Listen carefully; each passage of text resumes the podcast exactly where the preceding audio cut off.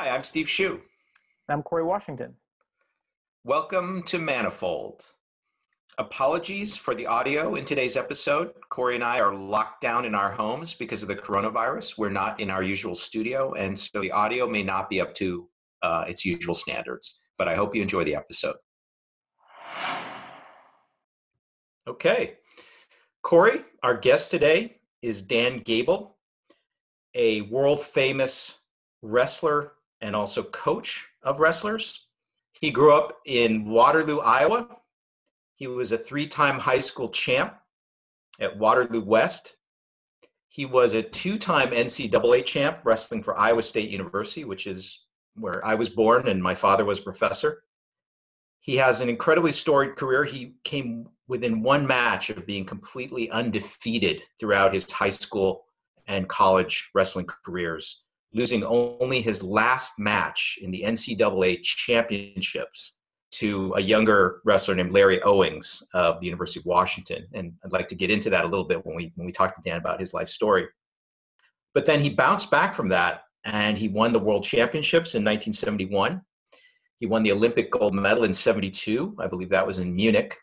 And in that tournament, he won all six of his matches without giving up a point. So he's legendary as an athlete. But then he became a coach. And from 76 to 97, he was the head wrestling coach of the University of Iowa Hawkeyes. Now, I don't know how the Iowa State University Cyclones fans like myself ever forgave him for that, but we're still proud of him because it's still Iowa. He coached 152 All-Americans, 45 national champions, 106 Big Ten champions, 12 Olympians, including 8 medalists. His teams won 21 Big Ten conference championships and 15 NCAA titles. He coached freestyle wrestling. He was the head coach for the United States in 3 Olympic teams and 6 world teams. So as you can imagine, it's a thrill for me, because I've been aware of Dan Gable since I was a kid growing up in Ames. It's a thrill for me to have him here on our show. So Dan, I'd like to start with, I hope this is not a super painful memory for you, but the last match of your college career. And I just watched a documentary film that was made by some Iowa State students during that last year of your college wrestling career. I'd never seen this film before. It's an incredibly high quality color documentary about that season and culminating in the final match. And so we'll put a link to that in the show notes. And so I'd like to talk to you about that last match with Larry Owings. One of the things that I noticed watching the match is how serious Owings was in the victory. When he finally was declared the winner, he reached out very seriously and shook your hand. There was not a hint of celebration. Even when his coach hugs him later, there's not even a hint of celebration. I sort of got the feeling watching the video that he understood the enormity of what he had accomplished. Am I right in that interpretation, or maybe just people were more serious back then? Dan Gable here. He was a humble guy right there at that moment. As I listened to him over the years, I don't think he realized what he actually did at that moment. Even though that was his goal, and he kept it quiet all year, because he was in my weight class the year before, didn't get to me, and I didn't even know who he was, basically, even though I'd wrestled him once before. But he kind of kept it to himself, and he worked just all year to want to beat me in the national finals, I guess. So he was right on par. But the reason why I say I don't think he realizes, because he told me when he got back home, his life had changed. And he was only a sophomore. And by that, he didn't really know how to handle his life because he was always this certain way, and it was different now. It was such a change. Wide World of Sport featured him the next weekend. And, it was just one of these things that he says, actually, that match cost him what he really wanted overall, was to be a world and Olympic champion as well. And he actually never won another national title, even though he was in the finals twice. He got beat twice. And he actually says that, I don't know if he was married at that time or got married shortly after or whatever, but he said it, he felt like it cost him his marriage. He just did not know how to handle the fame, which I think in an area where he was from, University of Washington, it was a big deal out there, but it wasn't like he was living in Iowa in the Midwest where we were winning national team titles and all that kind of thing. Just a kid from the University of Washington, from Oregon State, from the state of Oregon, all of a sudden upsetting the kid and winning and not really knowing how to handle it. He actually said if he had to do it all over again, he probably wouldn't want to win that match, which is amazing. And you know what's surprising about me? I needed to lose that match because I took for granted I was just going to win. And my coaches took for granted that I was going to win. My focus really had peaked about a month earlier when I had actually set a goal to go up a weight and beat the defending champion up a weight. And then I did that. And then after that, it was kind of like anticlimactic, but yet I was doing more interviews. I wasn't even a kid that could really talk a lot at that time. And I was pretty focused, but I actually had my goals and my focus incorrect. And I was doing a lot of interviews. I mean, I'm interviewing you with you right now. Now, if I have the national tournament this week or tomorrow or my match is in 5 minutes, would I want to be doing this? Well, the coaches had a lot of confidence in me. I guess I had a lot of confidence. But no, you don't do that. So I was interviewing with Wide World of Sports, and all of a sudden, I finally got my 22 takes down. By that, I'm saying it took me 22 times to say really simple, hi, I'm Dan Gable. Come watch me next week as I finish my career 182-0. And I was 181-0. And so,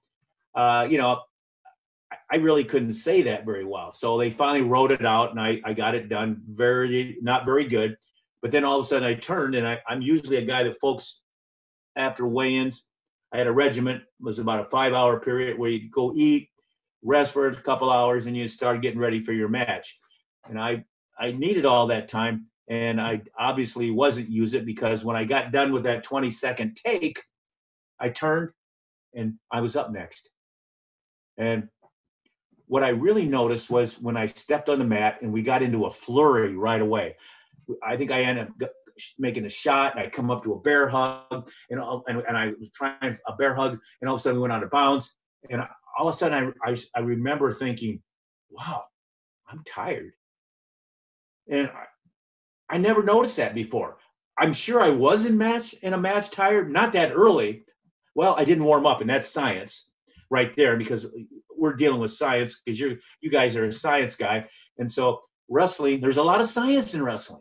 And if you don't do warm-ups and you take your heart rate from 70 to 180 in a matter of 30 seconds, you're going to get zapped real quick. And that's kind of what happened.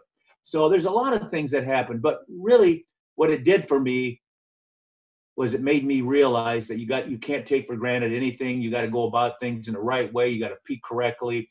You got to warm up properly, and you got to do what you got to do individually to make sure you have your best performance. So what I did was actually analyze 365 days previously, went through every day because I always keep these logs. And there was a lot of things that I wasn't doing exactly the way I should have done it. But more than that, it taught me for the future for becoming a world and Olympic champion. And I'll tell you what, my performance, because I started focusing on science, I'm emphasizing that. And that means the art of the fight. That means the skills, the techniques, the strategies. Instead of just being a tough guy, I actually gained so much knowledge and got so much better in 1 year. Probably as much as I had gained in the 7 years before that, I got that much better in 1 year just because I started becoming a little bit more of a student of the sport. And most people thought I was really good already, but I had a lot to learn yet, and it basically really took me to that next level. So, yeah, I needed that loss. I'm just curious about your competitor. You clearly stayed in touch with him later on. Did he explain to you how he went about trying to beat you? Did he study you, look for your weaknesses? Well, you're actually kind of right. He did study me, yeah. And I didn't even realize I had wrestled him years before that, like 4 years before that in a match. Beat him, I think, by beating by like maybe 9 points. But you know, then the year before he was in the weight class at the national tournament. He didn't get to me, didn't place. But he was a very good wrestler. But he had one goal that year, and that was to beat me. And he actually, I did these top holds. I got people down a lot, and I arm barred. It's called a double arm bar, double chicken wing, and I pinned a lot of guys in a row. I pinned 34 people in a row once in college. But it was like double arm bars. You get them when they're down. You get their arms behind their back, and when I got that on him, I mean I was on top of him almost 5 minutes of the 8-minute match at that time. So you think you would win if you're on top of somebody 5 of the 8 minutes, but I never scored on top. And that's where I was good at, on top of people, scoring them, turning them, putting them on their back, getting a lot of falls and getting a lot of back points. Well, all the time that I was on top of him, pretty near 5 minutes, I never scored a back point. But I did get 2 points for what's called riding time. Now you can only get 1 point, but you're not supposed to really ride. You're supposed to pin. And I was actually going for the pin with these double chicken wings. And every time I would get him almost way over, he would loose arm out. He was really flexible. And I wasn't scientifically good enough with the arm bars yet. And I went back after that and worked on those arm bars and got scientifically good enough to be able to, when somebody went to like almost double joint their shoulders out of place, that I knew what to do. And so, yeah, he was ready and he beat me because he was able to escape 2 or 3 times when I had him down and I was double arm barring him, and he got out for an escape. Plus the fact that, you know, I was tired the whole match, and I had to talk myself into wrestling. Like we'd go out of bounds, maybe between that out of bounds and the start of the whistle again, I would talk to myself. I would just say, hey, come on, I gotta get going. I know I'm tired. I know I'm behind a little bit. So I actually was really helping myself get back in the match. But normally you don't do that. You know, if you're tired, you don't even know it if you're focused. And you don't talk to yourself. You know, you just wrestle hard. But I was there was too many things going on for me to guarantee I was going to win, even though came right down to he got ahead.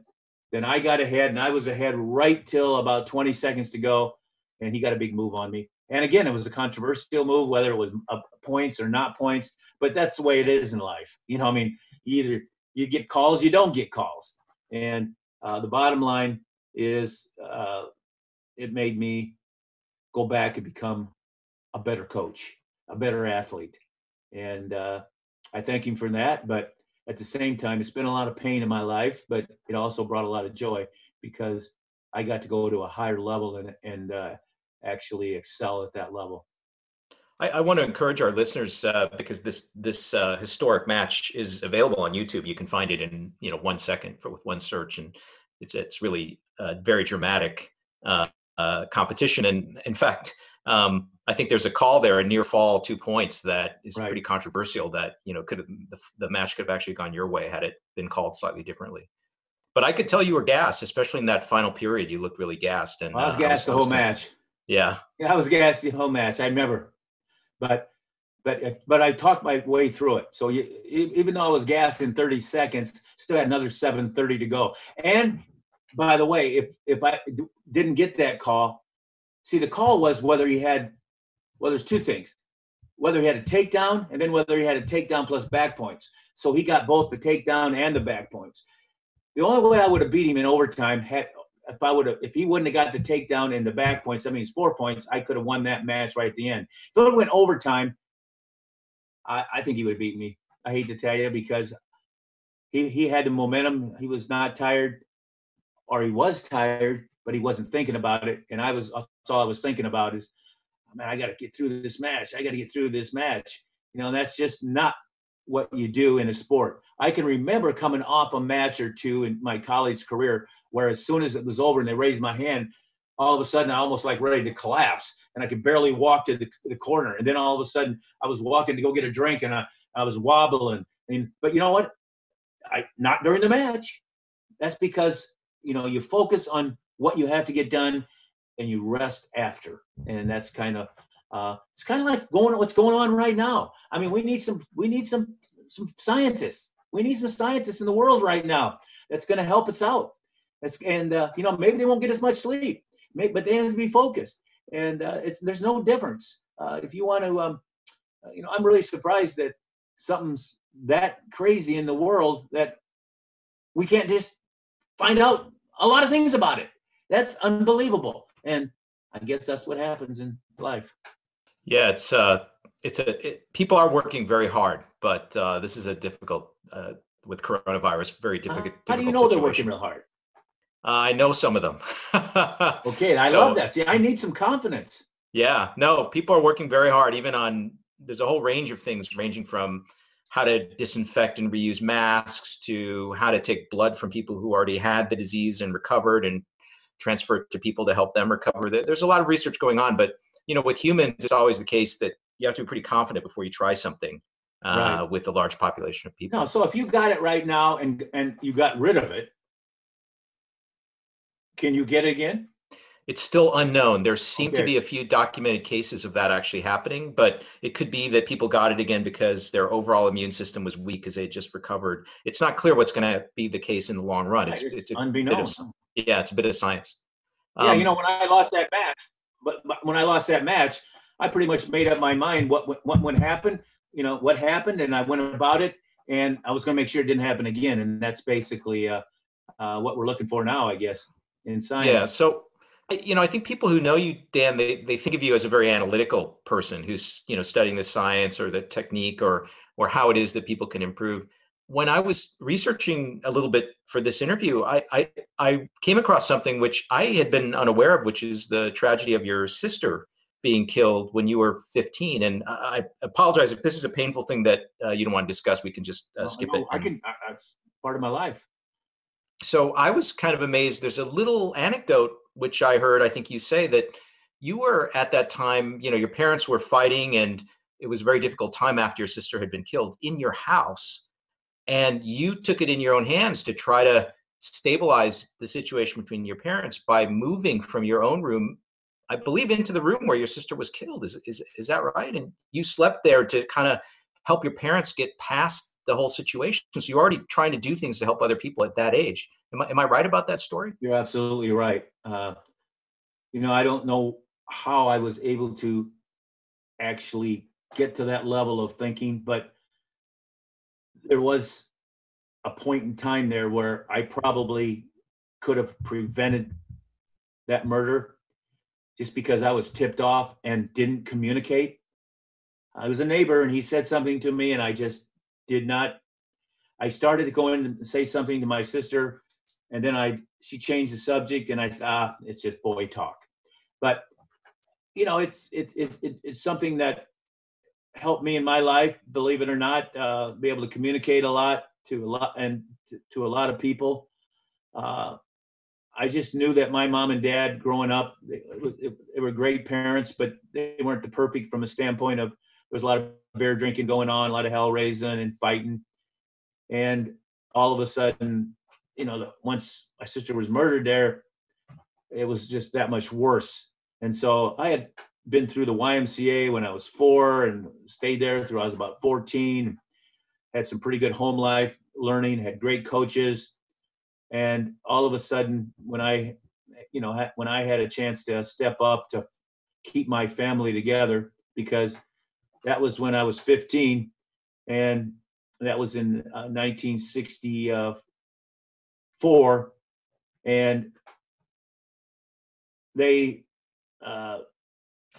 lived the rest of their life together until they died together in the late 1900s. And, you know, like, so it was another 35 years they stayed together.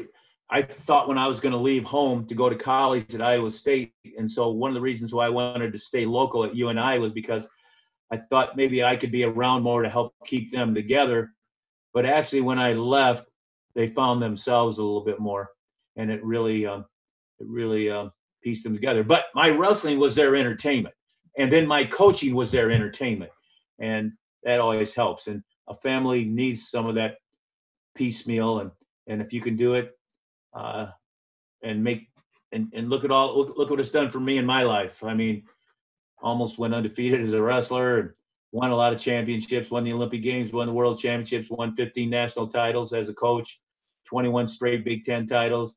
When I was at Iowa State, I had great times, and now they get 4 years eligibility. Well, not everybody, because this year we got it cut, but we only had 3 years eligibility back in those years, and so I had those 3 years, and then I was moved to the University of Iowa. Now, one of the reasons why people didn't think I was going to be that good a coach, some people that knew me. So, Coach, before you stop, I just want to interrupt because I think this is a serious question that I think many people might have. Many great athletes are terrible coaches.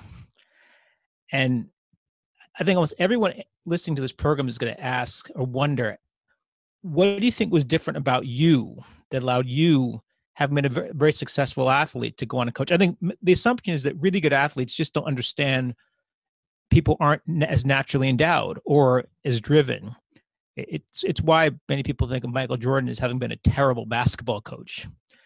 And so in your answer, I just hope you could kind of address that because I think everyone's thinking about that, right? How do you put yourself in the shoes of someone who's not as driven as you and not is intrinsically as talented as you to bring them along? Because it applies in almost every walk of life, from someone who's, say, good at math was a kid who's not very good at math, to try to bring them along. That's a good question. I think a lot has to do with just where I started in my life and just where I was growing up. And if I didn't get it at home, I got it at the YMCA. And if I didn't get it at the YMCA, I'd get it in Cub Scouts. If I didn't get it there, I'd get it in T-shirts, baseball, just being around. And then my math teacher helped me become a good student, so, it's one of these things that all of a sudden, when I all of a sudden became an athlete on a team, I was always doing something that the other people would kind of look at him, he's staying extra, he's staying late. I think I began my coaching career very early just because of the dedication and the discipline. And then when my sister was murdered, that even added to it, to where I really even became more dedicated and not just did it in her honor, but also did it to say my mom and dad, I thought at the time, they might have made it up together, but who knows? But I guarantee it helped them just by having a person that was in their family and the only sibling that they had at that time, to follow them all the way for years through high school, through college. But the thing about it is, even now, and this is one of the reasons why I get a lot of good performances out of people. I mean, my wife, she's unbelievable. And why do I get a good performance out of her? Well, it doesn't matter to me if there's a team and there's 30 athletes on that team and there's two really good ones, three really good ones. I might be working on the guy that's the worst wrestler on the team. And that was as an athlete. And then as a coach, I did the same thing. So it was really that a lot of people kind of looked up to me. And one of the things that I could get away with was actually have that respect. And the reason why I could have that respect, believe it or not, is because I was so successful. And that really makes a difference on how you can approach people. Even though people may like you, they're still not gonna maybe do like you unless you're really doing something that's unique. So to have instead of one workout a day, maybe two workouts a day or three workouts a day, or coming early in the morning to go before school and get the training session in. And, you know, people didn't really know me. They didn't know how good I was going to be, or if I was not even that good yet, but I was all of a sudden going to start winning. They didn't really follow me that close, the teammates, but all of a sudden when I started being successful, started staying after practice, started coming early, started coming in the mornings. The wrestling coach, a famous wrestling coach, Bob Siddons, actually gave me a key to the gymnasium because I was going to open up the gym every morning. And so all of a sudden, when I made the team as a youngster and I started winning and I was 8-0, then all of a sudden people started following me from a standpoint of the other teammates.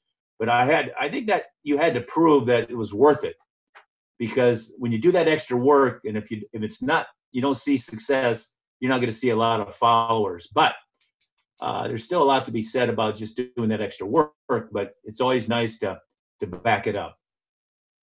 Dan, I wanted to ask you a question about your coaching days. And the question is regards two different things. One is talent identification. So figuring out which high school kids are the ones that you really want to bring onto the, say, the Hawkeye squad.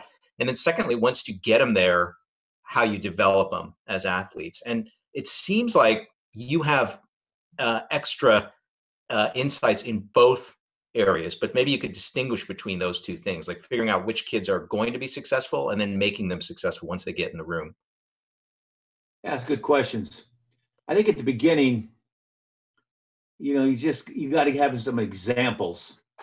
And to be honest with you, when I came to the University of Iowa from Iowa State, and I came from Iowa State through West Waterloo High School, I mean, we had championship teams in that West Waterloo High School team, and a lot of good athletes, but a lot of them didn't go on after that just because of what they had goals in their life. But then at Iowa State, we had a lot of really good focused athletes around there.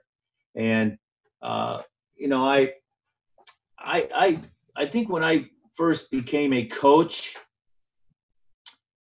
I tried to find one example in the room. And when I first became a coach, because when I was a graduate assistant at Iowa State, there was already a lot of examples. But when I went to the University of Iowa, there really wasn't. They were pretty good. You know, maybe they were top 15. And that's not so good for me. But, but all of a sudden, I realized the only people that were really listening to me were the new people that we brought in that year. And the new people knew that I was coming. And so the new people had a higher set of standards towards what they were going to have to do. And so the people that were already there, the second-year guys, third-year guys, fourth-year guys, and fifth-year guys, really wasn't listening to me or really wasn't buying into harder work, smarter work, all that kind of stuff.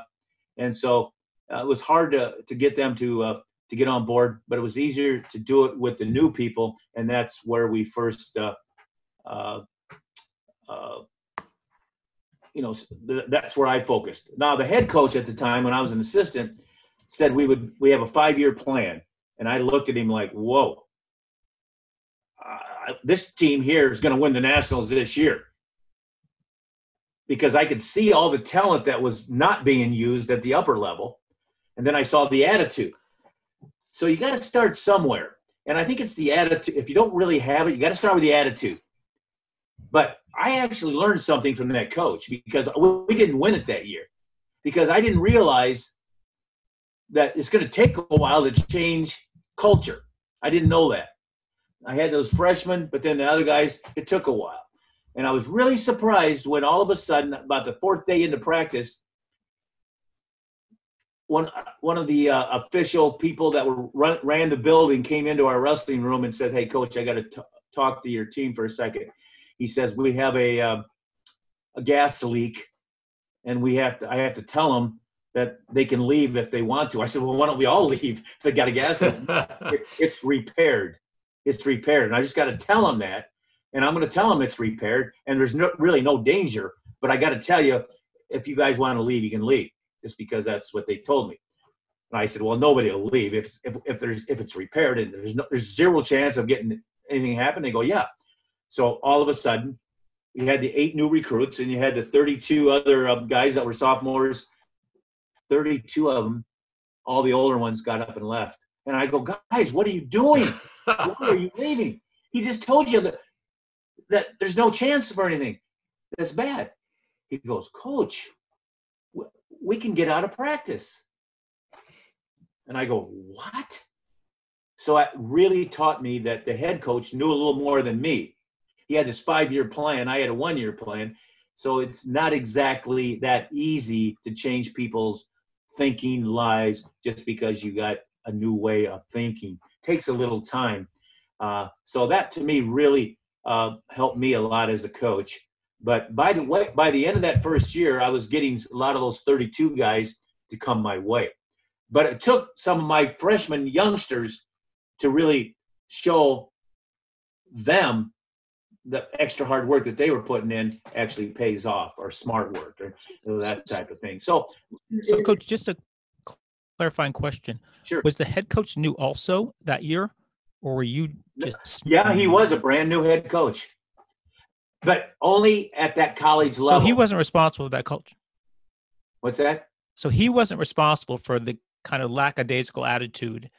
Right. You guys are brought in to change the program. Yeah, but it wasn't really that lackadaisical, because it was more like everybody else. It's just at the top 5, 10 teams, you know, like the other 100 teams they have out there's going to be that lackadaisical. And that's why a good coach, you know, can go about changing things and making that mentality a lot different. You know, and it took us 3 years instead of 5, instead of 1. We met right in the middle, and we won a national title in 3 years. But we also had to not just change the attitude. We did have to go out and recruit some more talent. And, you know, so you need a little bit of both, a little bit of both. Coach, I wanted to ask you about recruiting. So when you were talking to your staff and you're deciding which kid to recruit, to offer a scholarship to at a particular weight class, what aspect of that kid did maybe you have a better eye for than your staff? And was it athletic ability, or could you sense who was a hard worker or who really had the desire? What was it that made you a better judge of talent? I think at the beginning it was me and what the kid's attitude was.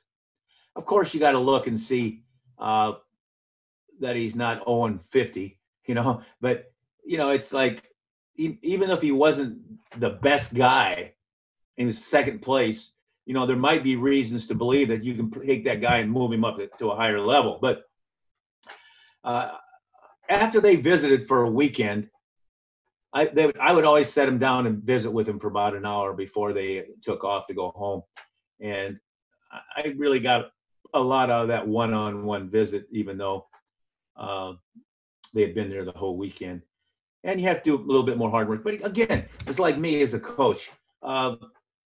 You know, I figured my system was good enough that I could get by with maybe less than the number one athletes out there. But you know what? Your system really needs some of those number one athletes too.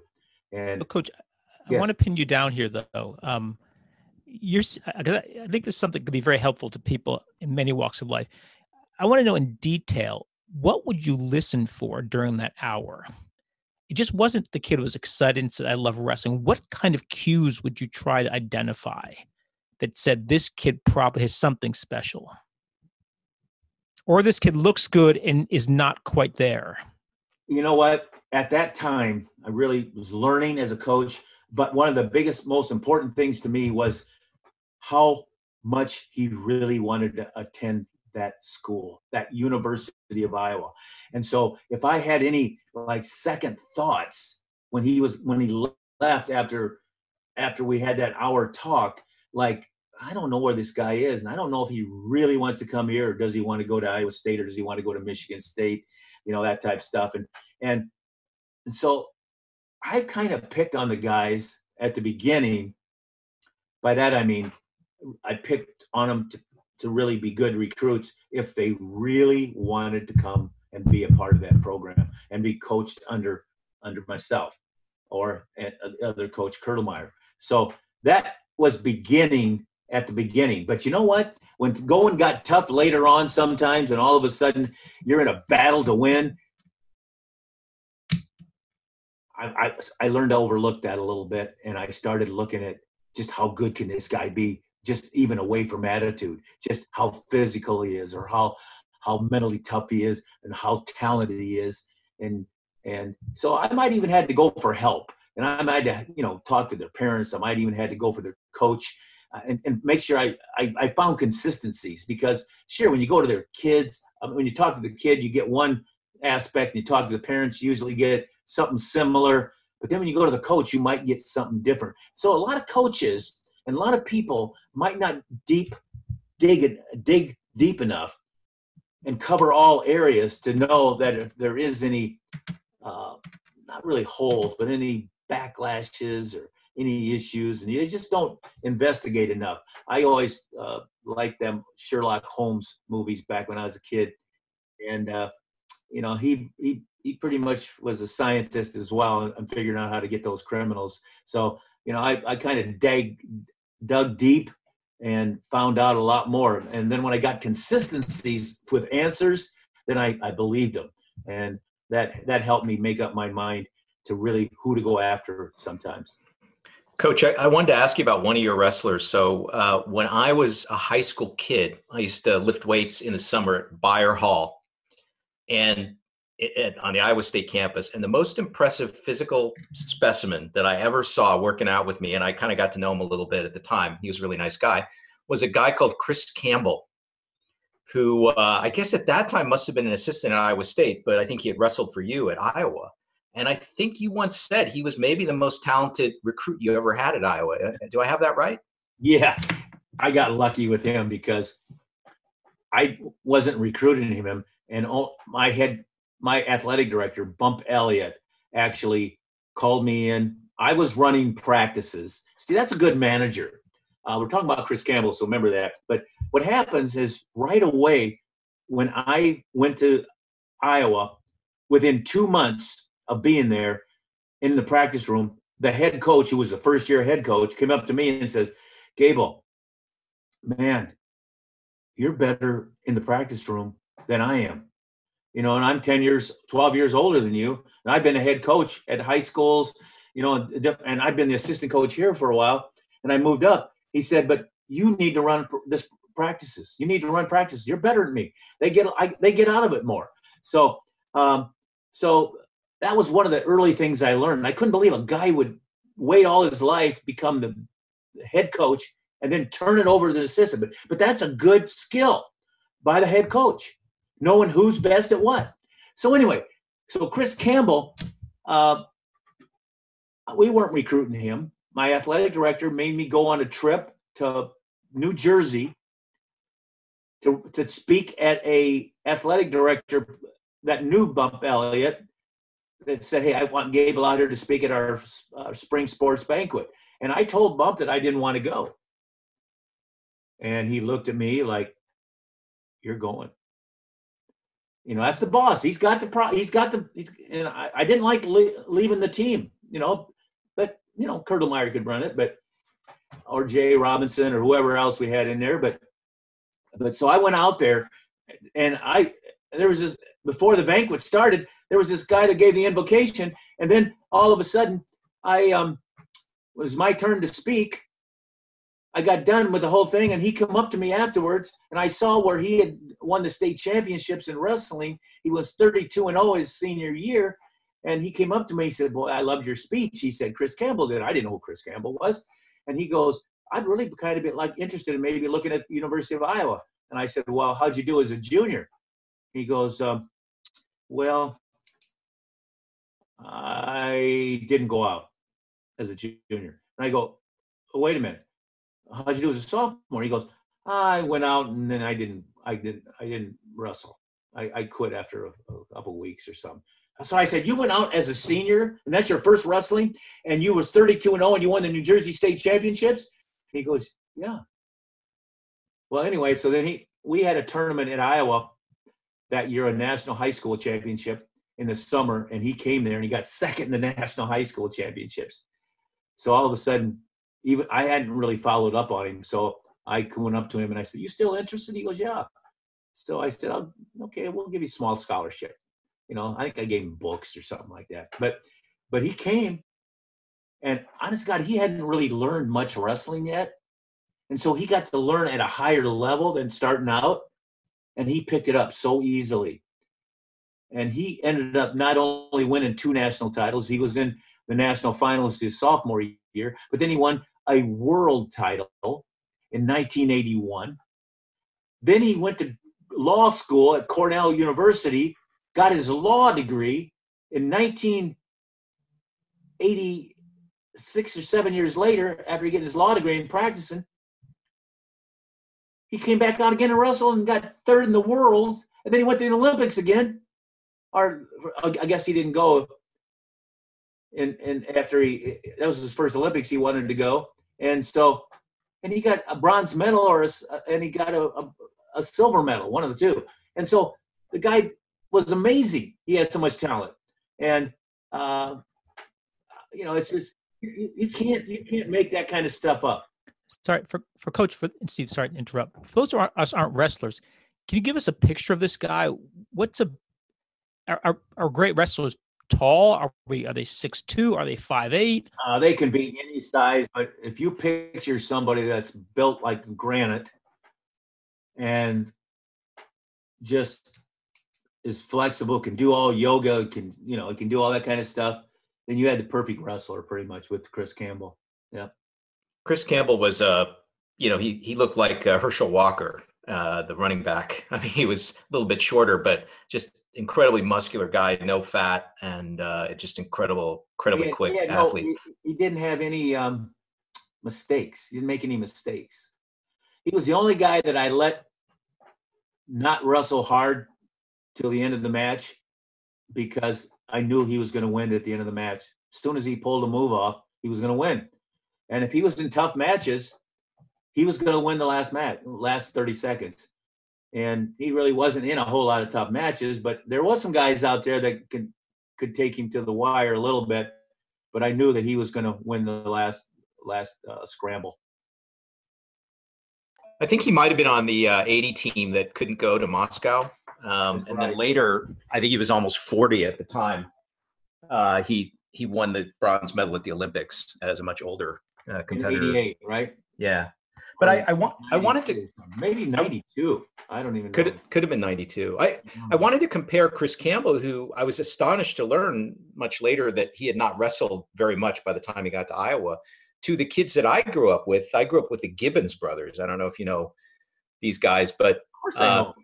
So I was with Joe and Jeff Gibbons in high school, and these guys I think had a wrestling room, maybe in their basement. I don't even remember, but these guys seemed to know everything about wrestling by the time they were, 12 years old. And so the contrast between their level of preparation, they hit 10,000 hours of practice probably before they left high school. And this guy, Chris Campbell, had almost, very little, maybe one full year of training before he went to college. So it's just incredible what. Sorry, did you guys lose me for a while? We did actually, yeah. What was the last thing I said? About Ames, about Gibbons. I was comparing the Gibbons brothers, who I went to high school with, and I thought they might have had a wrestling room in their basement because they did. By the time they were 12, they had done their 10,000 hours of already training, and this guy Chris Campbell had maybe 1 year of training before he went to college, and so that diversity is just amazing. Yeah, but you got to remember, everything that Chris Campbell learned was at the highest level. A lot of times when you're learning as a kid, you might not have the coaches that are superior.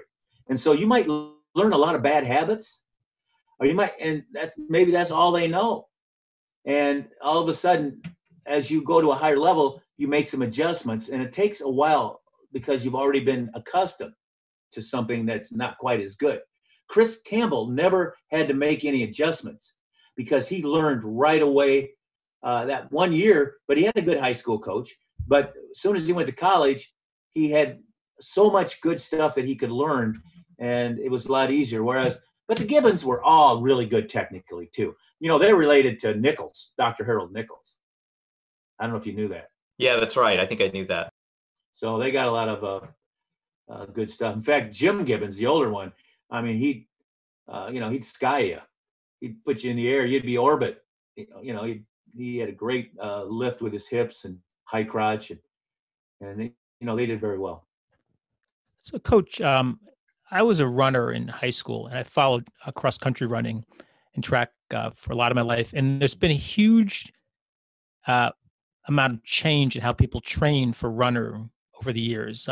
Back in the 70s, we used to do just long, slow distance, these very long, slow runs. Oh, man. That it turns out were just not terribly useful, actually, for running fast, even the 5 or 10K. I'm curious as to what kind of changes there have been in the understanding of what's required to become a top wrestler and the training over the decades. Has it been really substantial, or has it been pretty static as far as methods? I think when you said long, slow, that's absolutely kind of what wrestling was in his history back in the 40s and 30s and 50s. You had matches, I think, in the Olympic Games were 15 minutes long, 5 minutes, and 5 minutes. Now they're 2 3-minute periods. So you're getting, you know, you're getting a lot more accomplished quicker. The action's more. And if you don't have action, you're getting called for stalling and that type of stuff. So you got more of a product. And it's, you know, I actually was a kind of a track and field fan. Just because back when I was, when my sister got murdered, a guy came to speak about, a month before she did, about a month, and he had a book that he was selling. It's called The Heart of a Champion by Bob Richards. He was an Olympic pole vault champion, but he was also a minister. And so there was so much that I needed in my life at that point in time. And it wasn't so much the ministry, yet it was there, and it always, faith's always great. But he actually talked a lot about track and field and how, like, the first guy that ever broke the 4-minute mile, he explained. Roger Bannister. He explained that run, and it made a lot of sense to me. You know, it's kind of like, you know, in running, and when you said slow run, I mean, there's no slow run when you run the world and Olympic level. So for me, it's like I think there was a great runner from Oregon at one time. I can't think of, but he threw all that pace stuff out the window. Steve Prefontaine, you're talking about. Yeah. So I love that kind of stuff. I don't want this pace in a wrestling match, you know, and that's kind of what I think early on we had, this pace where when we closed up the space and made the rules a little bit better and called stalling and stuff like that, then all of a sudden we had more entertainment and we had more excitement. And even going to practice, I think the coaches just did a lot more, wanted to see a lot more accomplished. And when you accomplish a lot more, then you're feeling better and you're learning better and you're going to be more enjoyable. Every time I hit a new hold in wrestling, I loved it. In fact, every time I executed a hold, that was where I got the really good feeling, because that's where you score points. And so if you're not, you know, if you're out there hanging out, you're not learning much. And, you know, it's kind of like right now, and again, I'm going back to this because I don't want to hang out here until November. You know, we need some action. And, you know, we need to get this virus straightened out, and we need people working. I know you said they're working hard, but, man, can we let something beat us? Yeah, you know, there's probably a higher power that's made it complicated. But you know what? We gotta work hard as well. You know, Dan, one thing that's a little disappointing to me in the leadership in fighting this virus is that there isn't more sort of creative or dynamic activity where the government just says, we're just going to pour X million dollars into doing this, and we want to mobilize, you know, 100 scientists to just drop everything and do this. Given that there's trillions of dollars at stake every month that we idle the economy, it's like $1 trillion. So the response is not as dynamic as I would have hoped, although I do think many, many scientists are working very hard right now. And I agree totally. And so, you know, wrestling almost got dropped from the Olympics back in 2013. And you know what? That's the first time in the history of the sport that the leaders of all the top nations and the United States actually worked together. And because of that, within 6 months, we were back in. We never really were out. And it took something like that. That's what it's going to take now. So it's like, where do you go?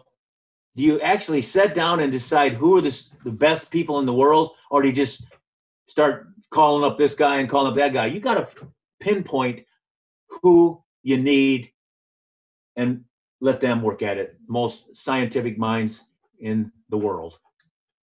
Yep. Hey, I wanted to ask you another question that, you know, something that I learned in researching for this interview. When I was looking up your record, there was a guy I had never heard of named Yojiro Uetake, who was at Oklahoma State, maybe 10 years before you were a wrestler in college. This guy also went undefeated through 3 years, and I think he won 2 Olympic golds for Japan. But he was a Okie State Cowboy in the NCAA. Had you ever heard of this guy? Oh, come on. Yeah, for sure. In fact, when I was in the semifinals of the Worlds, when I was in the semifinals of the Olympics, he was in the corner of the Japanese wrestler that I was wrestling. Uetake became their national coach as well. But I watched Uetake wrestle, and yeah, he was a little different than me. He was so good that he couldn't lose. It's kind of like Chris Campbell, you know. But he didn't have to put out all that effort. He just had to do it when he wanted to. Remember what I said about Chris? Chris kind of hung in. Then he didn't actually put all the effort out because he was so good. Well, Uetake was the same way. He was so good that when the match was 2-2, he was going to win, and that's the bottom line. In fact, hardly anybody ever scored on him in international competition. A little bit, but in college they would, because he didn't know how to ride. That was not a skill that you learn in international wrestling. So what is this guy's competitive advantage? You said Chris Campbell was a phenomenal physical specimen, incredibly muscular and strong. Was it also the same for him? Yeah, pretty much was. Yep. Yeah, he was. And you got to realize Japanese culture is so disciplined that when he was the coach in the corner, you know, it's like, yeah, maybe behind the scenes, one of my athletes back 20 years ago wanted me to get him ready, and the last thing he wanted me to do before, you know, was like crack him across the face or something. And I guess I would oblige, you know. But now they do it themselves because you just really can't hit some kid. but actually, I do see some of them do it. But Uetake, he actually cracked, you know, after the first period when the kid that was wrestling me wasn't wrestled. I heard a big smack, and I looked over, and he was smacking the guy. But the guy needed it and wanted it. So, but in today's day and age, you probably you'd have a harder time doing that kind of stuff. But he just needed. I got to remember one thing. I got inside people's heads, not only as an athlete, but also as a coach, because there's a certain brutality, certain intensity, certain thing and aura that when you wrestled Gable or when you wrestled one of his guys, that it was not just that they were going to beat you, they were going to kind of beat you up a little. And it was when you got done, it was not like you just jumped to your feet and walk off the mat. Yeah, the winner did, which was my guy usually, but the loser, he'd have a hard time getting up, because and that stuff wears on you. And you know, I love it when somebody's beat before they start the match. Now, so is this coach, was this part of your plan? I just want to know, was when you started training your team, did you have this as part of an idea that I want that guy to feel defeated, and thus for people to realize this about my team, or is this something you kind of realized over time it's kind of a pleasant or useful? No, I took that because in my own career, that's probably one of the reasons why I got beats, because I didn't think anybody would step up to try to beat me. So, you know, that's a bad way to think about it. But no, it started as an athlete, and it was ingrained in me from, I think, not my dad as much as my dad's friends who had sons that wrestled, and this dad was kind of a little over the board, but I didn't have to live with him, so it was good for me. But his own sons probably had too much of him. But anyway, hey, let's talk about why I didn't go to Michigan State. Do you know I almost went to Michigan State as an athlete? No, I'd love to hear. I'd love to hear that story.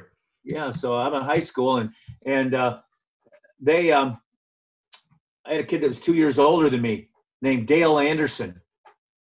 And he was a two-time national champ for Michigan State, but he was also, I think, a two-time state champ from my same high school team, even though I was a sophomore when I won the states, and he was, you know, he'd already won as a junior, but he went to the states with me as a senior, and he won it. But he went to Michigan State, and he won two titles up there. But Grady Penninger was the coach, and because of that connection with already one kid from that high school, and I was undefeated, they recruited me.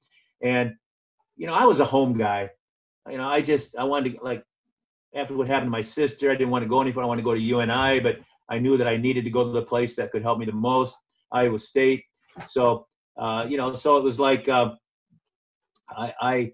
was getting recruited, and all of a sudden I kind of chickened out the night before my visit to Michigan State, which I didn't really take any visits outside of the state because I'm an Iowa boy, and I wanted to stay there. We had good wrestling, and because of that, I called up Grady Penninger and told him that I was going to cancel my visit. He got mad at me, and they had a great assistant coach named Doug Blueball then, who actually coached me to world title a few years later in Sofia, Bulgaria, but I canceled. And, you know, but here's the thing.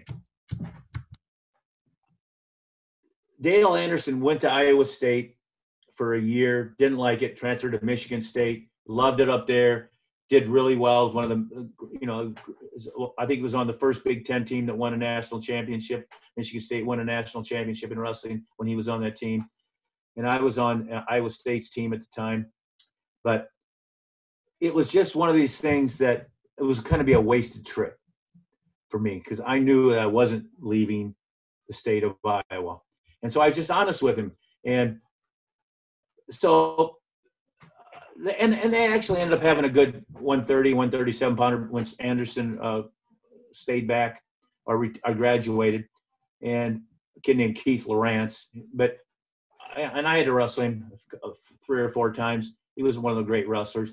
But another really great wrestler was on the world team with me, a kid named Don Bean from Michigan State, who was a silver medalist in the Olympics, bronze, I think silver medalist in the Worlds. And I respected the heck out of Michigan State. So I follow Michigan State quite a bit, actually. And I know that, you know, you guys had some issues, and I'm pulling for you in a lot of ways, but not from the standpoint that I wish I would have went to Michigan State, I can tell you that, just because I knew where I needed to go. Because my environment, and I was a homebody, I could get home in an hour and a half, and it's one of these things that, you know, you need to feel good about what you're doing. I would have took a chance if I would have went to Michigan State just on whether I'd have been homesick. Because it took me almost 8 or 9 months just to feel good when I went to Ames, and that's 100 miles away, even though I had some friends on the team. So, but Michigan State has meant a lot to me over the year, and I appreciate you bringing me in and these scientists up there that you guys are working with. And it's all about performance. And hey, if you guys can discover a virus, a killer virus, you know, something to kill that, then I'll give you a lot of credit up there. But I don't care if the University of Iowa does it, whoever does it, let's do it. So Dan, I think we're coming close to the end, but I do want to ask a few questions about how people may benefit from your understanding of training for wrestling, especially in these difficult times when we're all at home. So it struck me the wrestlers are often in extremely good condition, and thus, although wrestling isn't a very well-known sport, there are probably some things that people can learn about training. It's well-known. It's well known throughout the world, maybe not some parts. Maybe in the U.S., yeah. But as far as training goes, are there things that a regular person can do that are out of the wrestling playbook that you would really recommend? Steve and I are a little obsessed by this because we're getting older. We're looking for things to keep our overall strength up, especially the whole body exercises. So if there's anything you could tell us from the wrestling playbook. I'll tell you, I've never got out of the gym in my whole life. You know, the only time I had to get out of the gym was when I had to recover in the hospital to get a surgery that science put me back together. And you know, I today, you know, I was already did my, you know, did some, well, I don't think I've done so far today is actually sauna and hot tub and shower, but I'm going to hit the gym in the backyard. I got a small cabin in my backyard and I got a workout room back there. I aerodyne and I lift weights, and I already put a couple of my grandkids through a really good workout today. So because, you know, they're not, can't go to school right now. They can't participate in sports. They're missing their, I think baseball's next and then football, but wrestling teaches you so many life skills because you really have to, you have to make weight classes or you have to gain weight. You have to lose weight or gain weight sometimes to make weight classes. So you got to understand nutrition, and that's a life skill. And the more you understand about that, can help you in performance in life. It's just like right now, the people that are getting taken from this virus are, you know, mostly the older people, but mostly even more than older people, people that have challenges already with their health. So, you know, that's something that you want to keep. And wrestling teaches all that, because not only for making weight class, but just to be able to make 6 minutes or make 7 minutes or whatever your length. If you go overtime, you could go up 9-10 minutes. You could go a long time, and it's at a high pace. So we do a lot of strength training. But, you know, you look at the body of who we are, and then the coach has to, instead of blanket it, he's got to tell him what he thinks he needs as far as the skills and the conditioning and strength aspect. Each guy's different. So, but we do a lot of training because it's really hard to wrestle if you wrestle really hard from the second one after about the 4:30 mark. And all the matches either go, the least the match goes is 6 minutes. And so if you're out there really going hard, you're gonna affect your opponents. When he's at a really good level of conditioning, it's still probably only 4.5 minutes. So you gotta be in super shape. And it's not just cardiovascular, it's muscular as well. And you're also working on flexibility. So you're covering everything, and food, nutrition. There is not a thing that we don't cover that's great for the health. And so that's why, you know, if you have some wrestling background, you can't really keep going at it. I mean, I have a big, you know, I wrestled till I was 56. I mean, I had artificial hips at 49 and 50, and I still wrestled for another 7 years. But then I had to replace my hips because, I mean, that's what you use in combat. You use your hips because that's the center of gravity. And so, you know, I wore them babies out. And so I had to have another set. And then I had to wear them out. And then I had to have another set. And so they told me they don't want to see me again because you can't really keep replacing. Science doesn't do it. But you know what? That was quite a few years ago. I'm up there in age now. And they said, come see us again because science is better. I can actually go get us a new set of hips now. But you know what? Because I got smarter, the last about a month ago, I checked on my hips, and this, I've been 3 or 4 or 5 years with that third set of hips, gotten my real ones, and they said, oh man, they look perfect. Plus they're better too. And then they put them in. So, you know, you gotta be a little smart, but wrestling teaches a lot, but it really focuses you on detail. Remember when I said I lost to Owings? I didn't focus on detail at that time of the sport or all the training aspects. Hey, Coach, one last question before we let you go. And I want to say again, I really appreciate your time. So I know you, some of your former athletes, and I think you yourself got a little interested in mixed martial arts and jiu-jitsu at one time. I think you were even on a show called The Contenders. You did the voice over or the color commentary on the show, which was kind of what I would call submission wrestling. What are your thoughts on this other kind of grappling, which has kind of gotten really popular worldwide? Hey, I'm okay for it. I'm, you know, I'm a little, I'm just going to tell you, as tough as I am, you know, and I boxed when I was a kid, and they didn't wear helmets then, and they had smaller gloves, didn't wear mouthpieces, you know, so you got beat up, but I mostly did that for training along with my wrestling. But I really think that if you are going to hit somebody in the head, then that's a little tough. That's a little tough. And that's why we don't have boxing in school systems.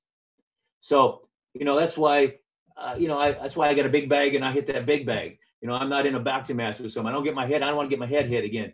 But, it's one of these things that I think these other sports are okay. But I do have a little issue with, like, and I think they've stepped in now and they've done a lot of safety things. Like, I would hate to see somebody get choked out and then you keep them in a choke for too long, because that's not good. Or if somebody's hitting the head, you know, I almost think like they should probably have some kind of device where it doesn't do brain damage. But otherwise, I like the wrestling part. How do you feel about a grappling style where instead of the goal being to control somebody and pin them, the goal is to get them to a point where you can apply a choke or apply an armbar or leg lock and submit them? It's a different set of mechanics, but I wonder if you had applied your brain at all to think about that. No, I have. And, I'm okay with it as long as the referee can step in and not prevent something beyond a tap out, you know, or when he's tapping out, you don't wait too long. I think you don't want to have any damage more than it is. But, you know, I'll tell you what, when I practiced wrestling, I used to have this lightweight throwing dummy with handles. And all I did was foot sweeps. And I'll tell you, it saved me in the semis of the worlds. The first time there, I was behind, actually. And I caught the Japanese in a foot sweep, an unbelievable foot sep, well, which I had hit 100 times, 1,000 times before that. Coach, what's a foot sweep? It's like if I walk up to you, I can kick both your feet out underneath you, but I only have to kick one foot to kick both of them because I get so much power and it's a timing move, and I can't grab a hold of you. I got to do it off a push or shove or a grab a hold of your arm, and I can move you, and I kick you with my foot on the back of your heel, and you fly. I catch you as you step, and I kick it, and you fly. You fly through the air, and actually, if a good one, I fly underneath you, and I'm hanging on to you, but then on the way down, you land first, and I land with all my weight on top of you. I pretty much knocked the guy out when I did it because he rolled over and again, I'm not a guy that likes to be on their back because I'm a wrestler. Even though there's a lot of moves from the back, but I'm not going to go there because I'm a wrestler and I don't want to be on your back because that's a match-ending move. And so when I foot swept the guy, he flew, I flew, he hit, all my weight hit on top of him. It kind of knocked the wind out of him, and it was almost not really unconscious, but he did roll over from momentum. But then he was so stunned that he just rolled right back over when I armbarred him, and that was it. So you learn some things from some other sports that, you know, like judo, like jiu-jitsu, that can actually contain it. But you really can't take some of those things to the extreme because otherwise they're illegal. And that's why our sport's a good sport for high school, junior high kids, and even all the way through the Olympics, just because the only thing that's going to get hurt is unusual situations, not kind of freaky type of choke outs or anything like that. And that's just something you probably don't, when you're a kid, you let your kid go in and get choked out. So a lot of this, I think, is just familiarity because in Japan for a long time, judo was one of the required sports, just like kind of wrestling would be here. And they're just very familiar with it. So when a choke happens or an arm lock, the referee just jumps in really quick before someone gets hurt. Right, exactly. So, yeah. That's what I was talking about too. Just smartness of the sport to make sure that nobody gets really dangerously hurt. So, Coach, I really want to thank you for your time. I'm sure this is going to be a treat for our listeners. And I just want to tell you that. You really think? You think that they'll get something out of this? I think so, because you're an inspiring figure. I want you to know that the way you lived your life and the things that you've accomplished and the things you've done for other people, your athletes and others, just has inspired people all over the world. So I just hope, I'm sure you know that already, but just thought I would say it again. Yeah, I appreciate that, saying all the world, because the Russians vowed to beat me. I mean, I get a phone call from Putin's office, and he's telling me, Gable, I read in the Iowa-based magazine, it's called Win Magazine, that you called one of my vice presidents a mafia guy. He says, would you not call him a mafia guy? anymore. I said, okay, but you know how they act. So I said, I told them that, but here I am telling you, so I'm in danger right now, but that's all right. Well, thanks. All right. I've learned a lot from this conversation too. It's been really eye-opening. Take care, Dan. All right. See you later.